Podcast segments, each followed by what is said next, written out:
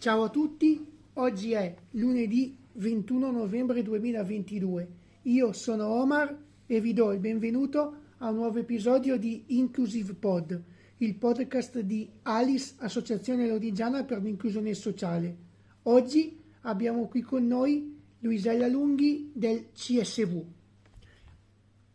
Ciao, ciao Luisella. Ciao Luisella. Ciao. Ciao ragazzi e grazie per questo invito, sono molto contenta di essere qui con voi. Io inizio con le domande e ti chiedo, tu sei la presidente del CSV, ci spieghi che cos'è il CSV?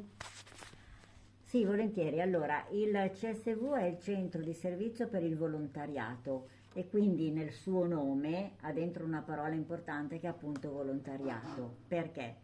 Perché la nostra attività principale è quella di promuovere il volontariato, la cultura del volontariato, la cultura del dono di sé. Il CSV eh, sono 49 sul territorio nazionale e ora siamo enti del terzo settore. Eh, dovete sapere che la legge 117 del 2017 ha una parte che eh, riguarda proprio i centri di servizio per il volontariato e nell'articolo 63 dice quali sono le funzioni e il ruolo dei centri servizio. In particolare il nostro si chiama Centro Servizi per il Volontariato Lombardia Sud perché dal 2018 abbiamo riunito da un punto di vista diciamo così giuridico e istituzionale i quattro centri servizi delle quattro province di Pavia, Lodi, Cremone e Mantova in un unico centro, ma sono rimaste però le sedi territoriali che sono rimaste appunto vari, nelle varie province e quindi abbiamo una squadra di operatori che lavorano insieme e si dedicano a eh, come dire, lavorare con e per le associazioni di volontariato e le altre organizzazioni, ma soprattutto anche per i cittadini che anche singolarmente vogliono fare attività di volontariato.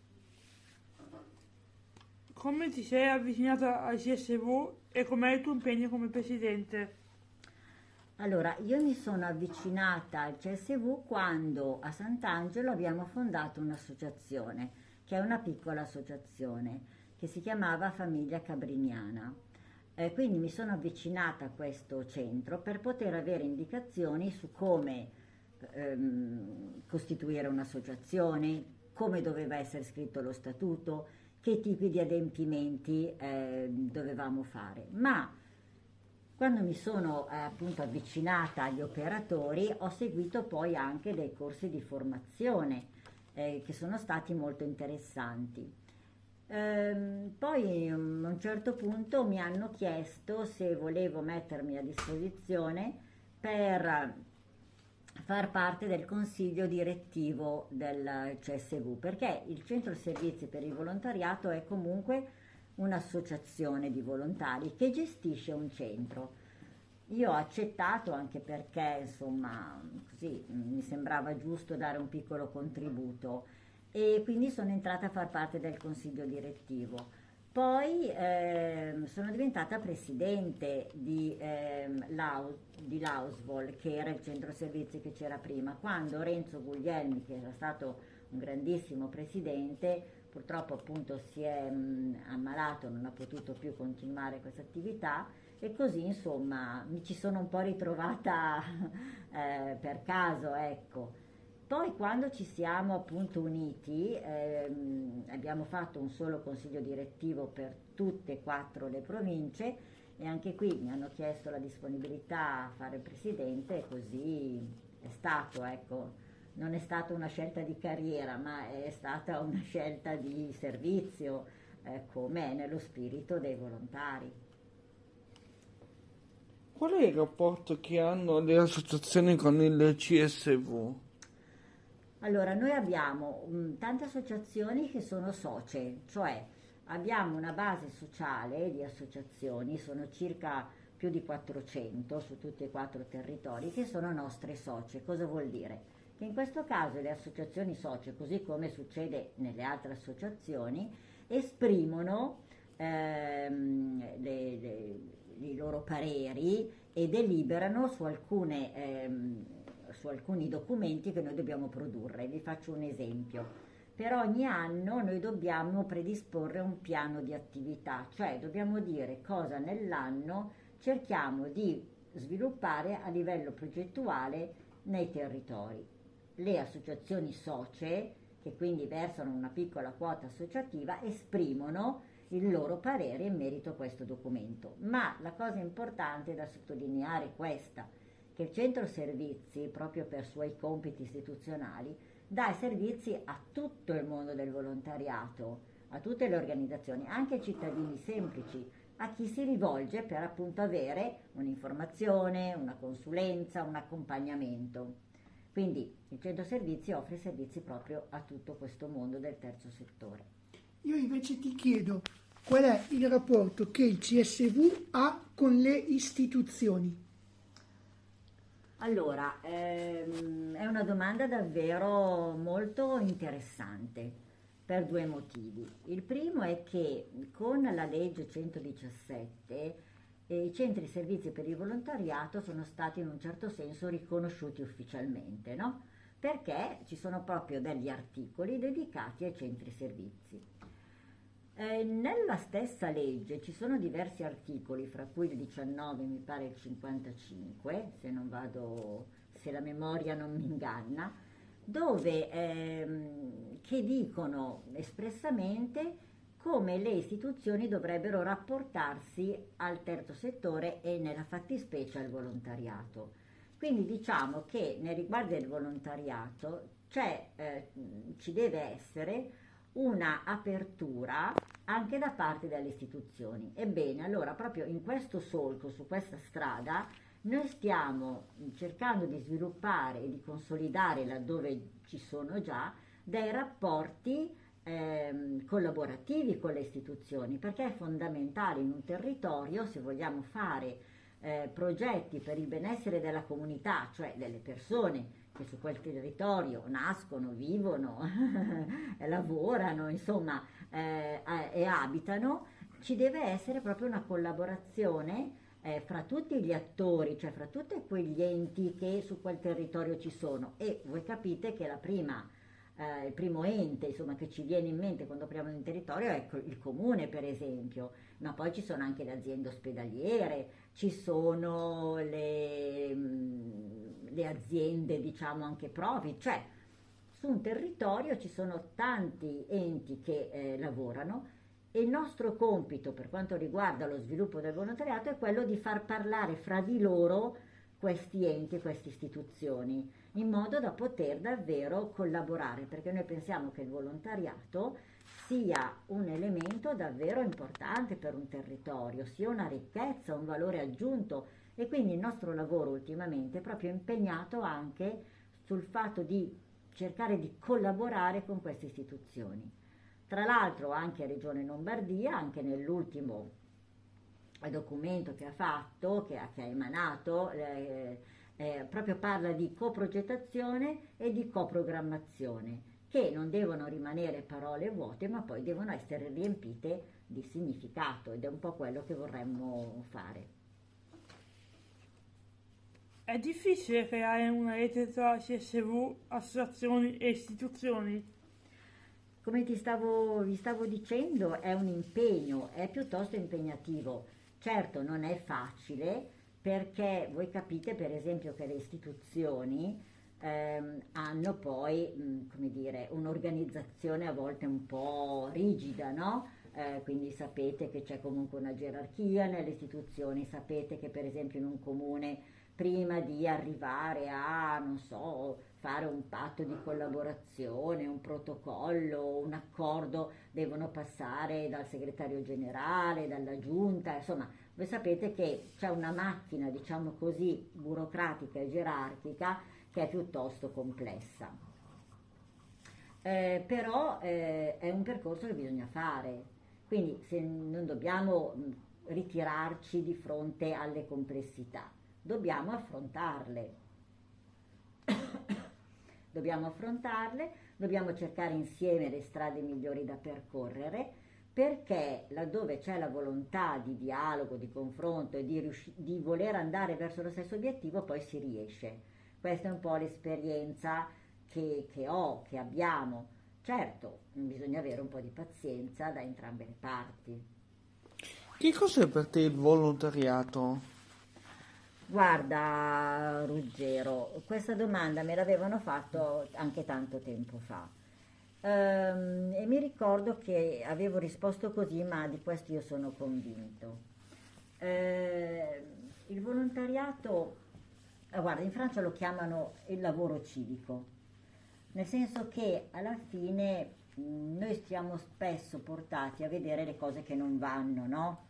Eh, le criticità, insomma ci lamentiamo che il comune non fa le cose, che la regione non fa l'altro, eccetera, eccetera, ma non ci rendiamo conto che noi nello stesso tempo riceviamo, no? Riceviamo per esempio il fatto di, eh, di poter andare a scuola, di avere le strade, di avere comunque una, la, la, la, le prestazioni sanitarie, insomma abbiamo comunque, quando nasciamo, abbiamo comunque una serie di, eh, di servizi, no? eh, di cui spesso appunto non, non riconosciamo l'importanza.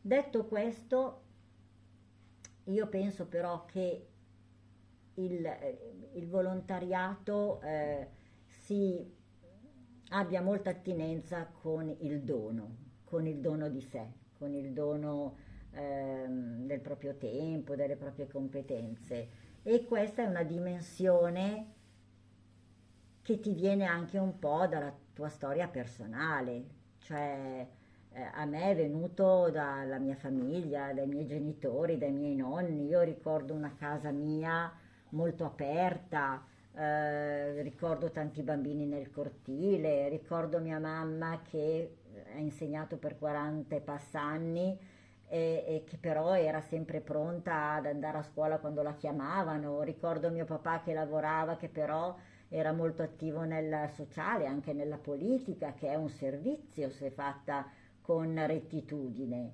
Quindi mh, ecco, il volontariato io lo, lo, legherei un po' anche alla frase di quest'anno del Festival dei diritti, è tenere le porte aperte, è tenere il cuore aperto, la mente aperta ehm, e cercare di contribuire per quel poco che ognuno può fare a far star bene anche gli altri che ti stanno intorno e a star bene anche tu insieme agli altri.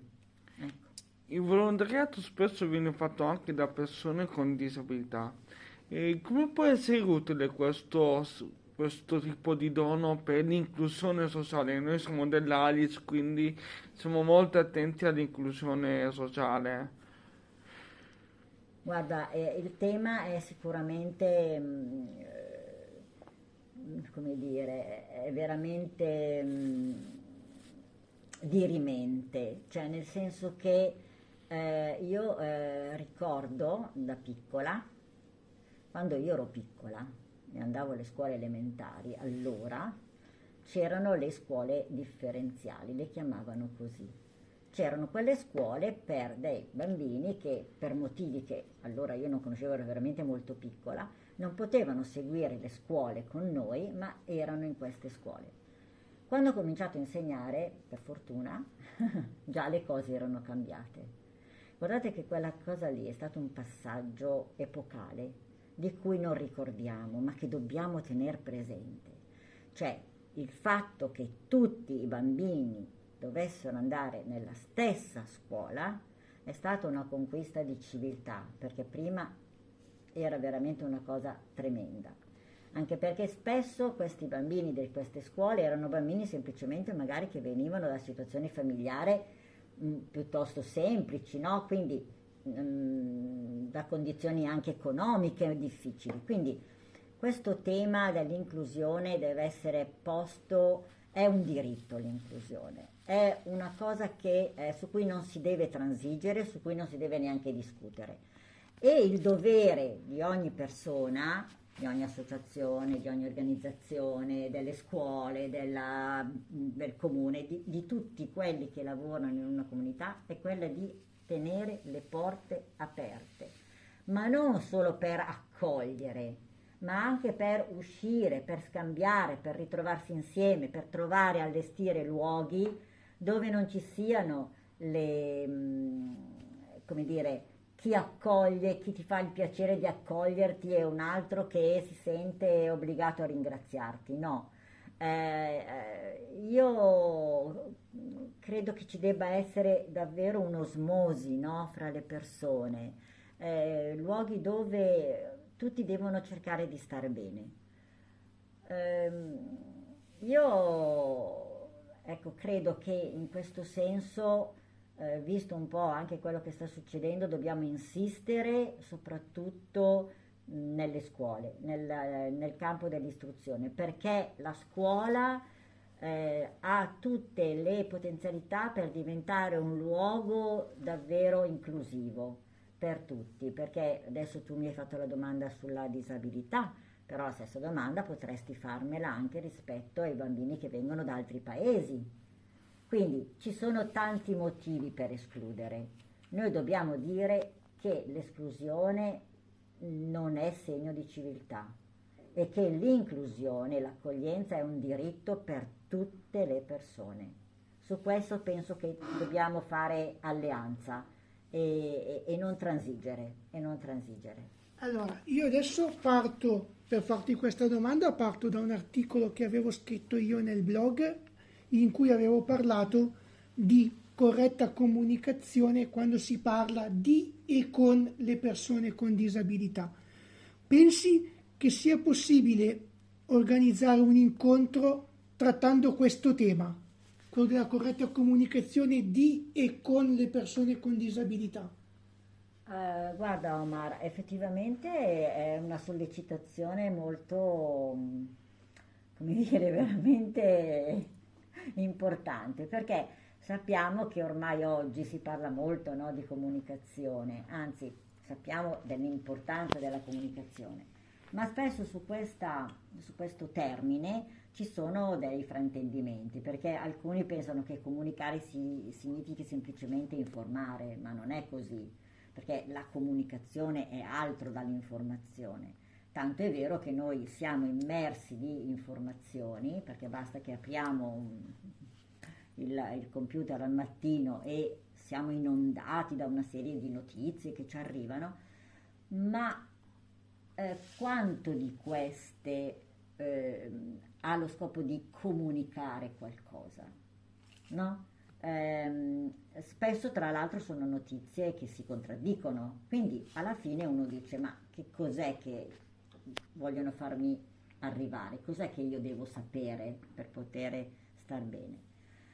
Allora, tu sai che sulla uh, disabilità, per esempio, sono state anche corrette alcune parole, no? Mi ricordo una volta c'era eh, i bambini ciechi, adesso non vedenti, non udenti, quindi ci sono, c'è stato anche un linguaggio che nel tempo è cambiato. Però... Proprio, a quello, proprio a quello mi riferivo perché avevo partecipato a un, in, un video incontro organizzato dalla Federazione Italiana Superamento dell'Handicap in cui si era trattato questo tema e poi, parlando, e poi avevo, ehm, lo avevo detto in un articolo che avevo scritto sul blog ed è per quello che te lo chiedo. Eh, però guarda, eh, non so darti delle risposte definitive su questo argomento, però secondo me ehm, è una buona sollecitazione anche per un centro servizi per magari approfondire, visto che noi abbiamo un gruppo comunicazione, tra l'altro abbiamo come diciamo così coordinatore un ragazzo, un ragazzo, un giovane uomo diciamo così che fa il giornalista ma è veramente molto bravo e molto sensibile. E quindi questo tema che tu poni eh, io mi impegno a portarlo eh, come eh, tema di riflessione a, a, chi ne sa ovviamente più di me, perché diventa davvero molto molto importante. Io ehm, ti dico una cosa di quello che penso, perché la vivo anche come esperienza personale. Ehm, a volte eh, pensiamo di risolvere questa questione semplicemente usando un linguaggio magari più edulcorato, più gentile, va bene, la gentilezza ci deve essere sempre e, e tutto quanto. Eh, però noi dobbiamo fare un passo ulteriore, ecco, la, nel senso della, dell'inclusività, eh? dobbiamo fare però dei passaggi diciamo più concreti e più sostanziali. In questi giorni si sta tenendo il Festival dei diritti. Ci puoi dare qualche anticipa- anticipazione? Allora, il um, festival è appunto iniziato il 17 di novembre con questo bel momento in cui abbiamo eh, riflettuto sul tema della speranza, della costruzione della speranza col professor Magatti e col professore Pamonti. È stato secondo me molto interessante perché il professor Magatti eh, appunto ha detto che la speranza non è un semplice ottimismo ma è lo stare dentro alla realtà, quindi conoscere la realtà con tutte le sue criticità, con tutti i suoi problemi, ma con uno sguardo aperto al futuro. Eh, uno sguardo aperto al futuro che vuol dire essere anche disponibili a metterci in gioco per poter costruirlo questo futuro insieme. E ha sottolineato come sempre il valore e l'importanza delle relazioni e dei legami, perché da soli, costruire la speranza da soli è impossibile, perché noi abbiamo un dato di realtà su cui dobbiamo tutti essere d'accordo, che noi quando veniamo al mondo siamo già immersi in una rete di legami e di relazioni e quindi da soli proprio non possiamo stare. Su Lodi ci sono diversi appuntamenti, no? in particolare eh, ci sono stati in questo fine settimana e nel prossimo, non sono tantissimi, però sono eh, eventi che eh, sono stati realizzati attraverso la collaborazione di più associazioni, che è un po' l'obiettivo che avevamo all'inizio. E questo lo stesso sulle altre province. Venerdì sono stata a Voghera, dove, abbiamo, dove le associazioni della, del territorio hanno organizzato con le scuole superiori, c'erano 260 ragazzi in questo teatro, ehm, dove abbiamo appunto parlato con un esperto del disagio sociale rispetto alla chiusura che molti ragazzi hanno, insomma non escono di casa, eccetera. È stato veramente un incontro molto interessante perché i ragazzi sono stati attenti, molto, hanno partecipato, sono stati davvero, hanno portato le loro riflessioni.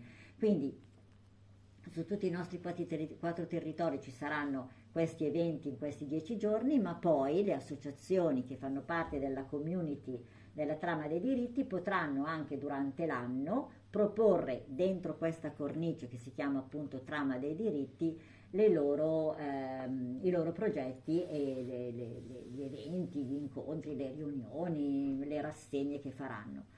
Ehm, noi ci teniamo molto a questa questione dei diritti perché eh, il diritto va comunque ehm, curato, va coltivato, non possiamo mai darlo per definitivo e quindi ci sollecita a un lavoro continuo di riflessione e di cura.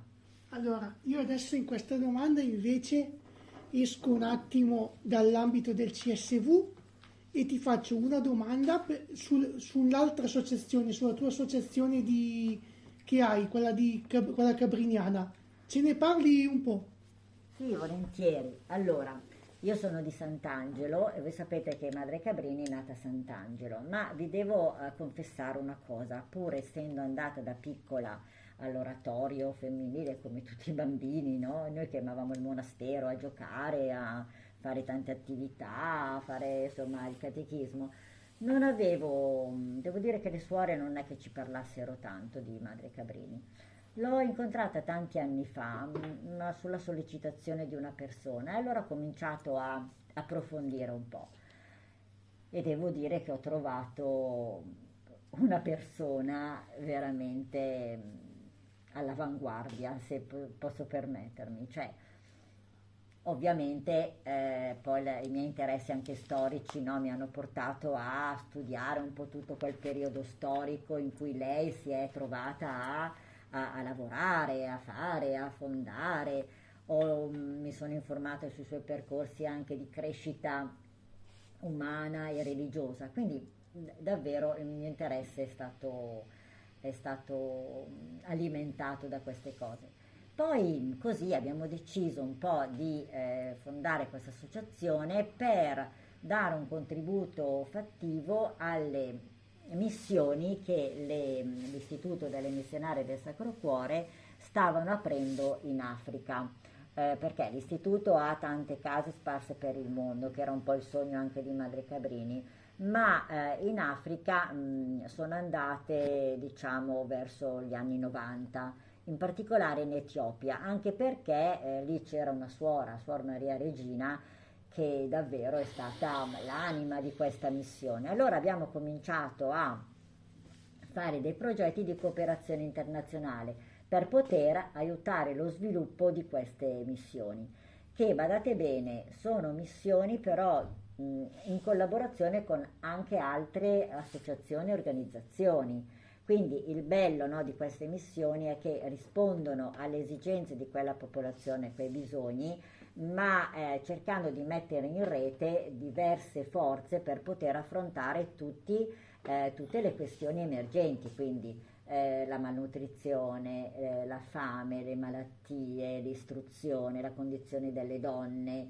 ehm, il problema dell'acqua tra l'altro anticipando un po' i temi, della, mm, i temi dell'ecologia integrale, come dice Papa Francesco, no? che dice appunto che tutto il mondo è connesso. Quindi l'associazione è nata un po' eh, dire, per poter eh, dare un, un contributo a queste missioni ed è stato davvero un bel percorso. Eh, anche con la provincia di Lodi avevamo sostenuto questi progetti, per esempio avevamo contribuito alla realizzazione di un pozzo e la relative tubature per portare l'acqua nelle scuole. Abbiamo fatto diversi progetti per la promozione delle donne, perché voi sapete che lì le bambine non vengono mandate a scuola, quindi abbiamo incentivato il fatto che le bambine venissero eh, mandate a scuola, eh, dove per la verità possono anche nutrirsi in modo adeguato abbiamo, avevamo dei volontari che sono andati giù per, um, per costruire degli orti, eh, per far vedere come coltivare, insomma,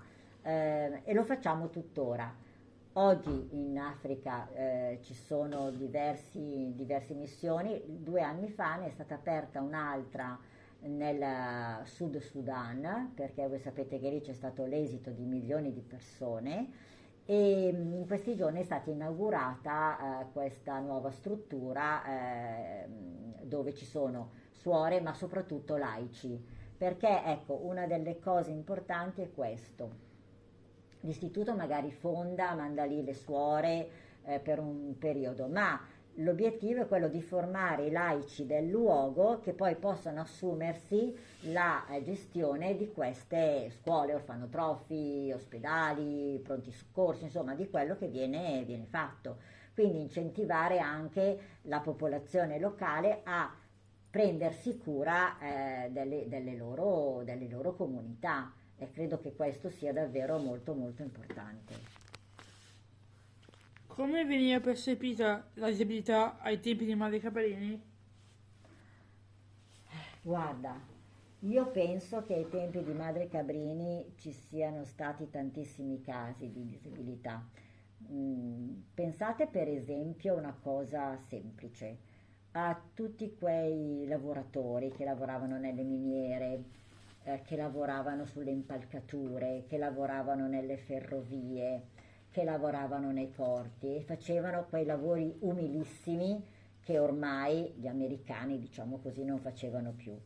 Pensate al fatto, per esempio, che non avevano nessun tipo di copertura, cioè quando un padre di famiglia rimaneva zoppo perché cadeva da un'impalcatura, poi non è che avesse l'indennità e quindi come fare a portare avanti la sua famiglia?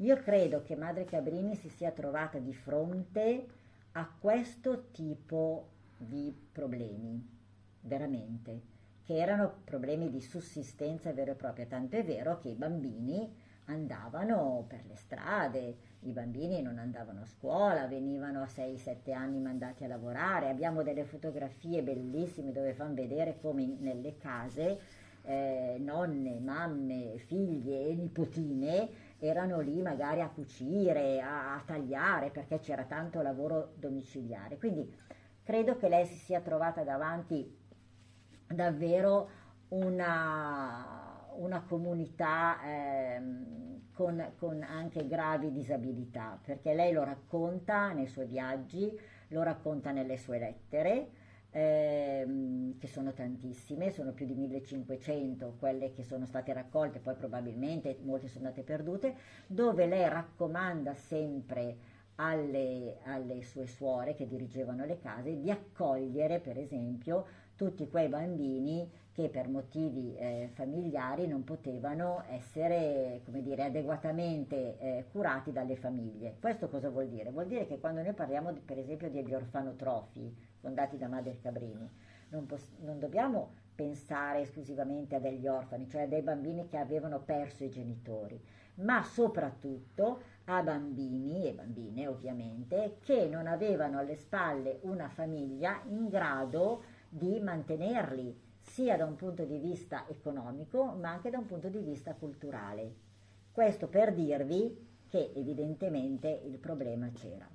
Ehm, allora, lei non, non parla espressamente no, di disabilità, il linguaggio allora era anche diverso, ma sicuramente se n'è fatta carico e se n'è preso cura, anche quando si è assunta eh, agli ospedali, che lei insomma non era proprio la sua vocazione, diciamo così, lei era maestra, lei mh, preferiva dedicarsi all'educazione, all'istruzione, alla formazione, l'ospedale è una macchina complessa, eppure se l'è preso in carico e nell'ospedale lei ovviamente c'erano i reparti, perché in America voi sapete che l'assistenza ancora oggi è così per chi paga, quindi, ma poi lei aveva tutta una parte negli ospedali per le persone che non potevano eh, accedere alla, alle cure sanitarie, quindi si è presa cura ovviamente anche di loro e soprattutto di loro. Ti, ti, abbiamo, ti abbiamo fatto questa domanda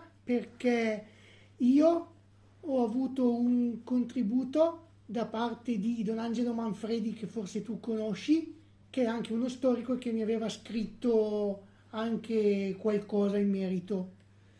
E niente, noi, noi adesso ti ringraziamo per eh, l'intervista e salu- vi saluto e vi rimando a settimana prossima con un nuovo episodio. Ciao a tutti! Ciao. Ciao, Ciao, grazie. grazie mille per- Sono io che vi ringrazio perché è stato proprio molto interessante. Brava, Grazie brava, a te. veramente come hai spiegato, guarda, veramente. Beh, le domande erano proprio...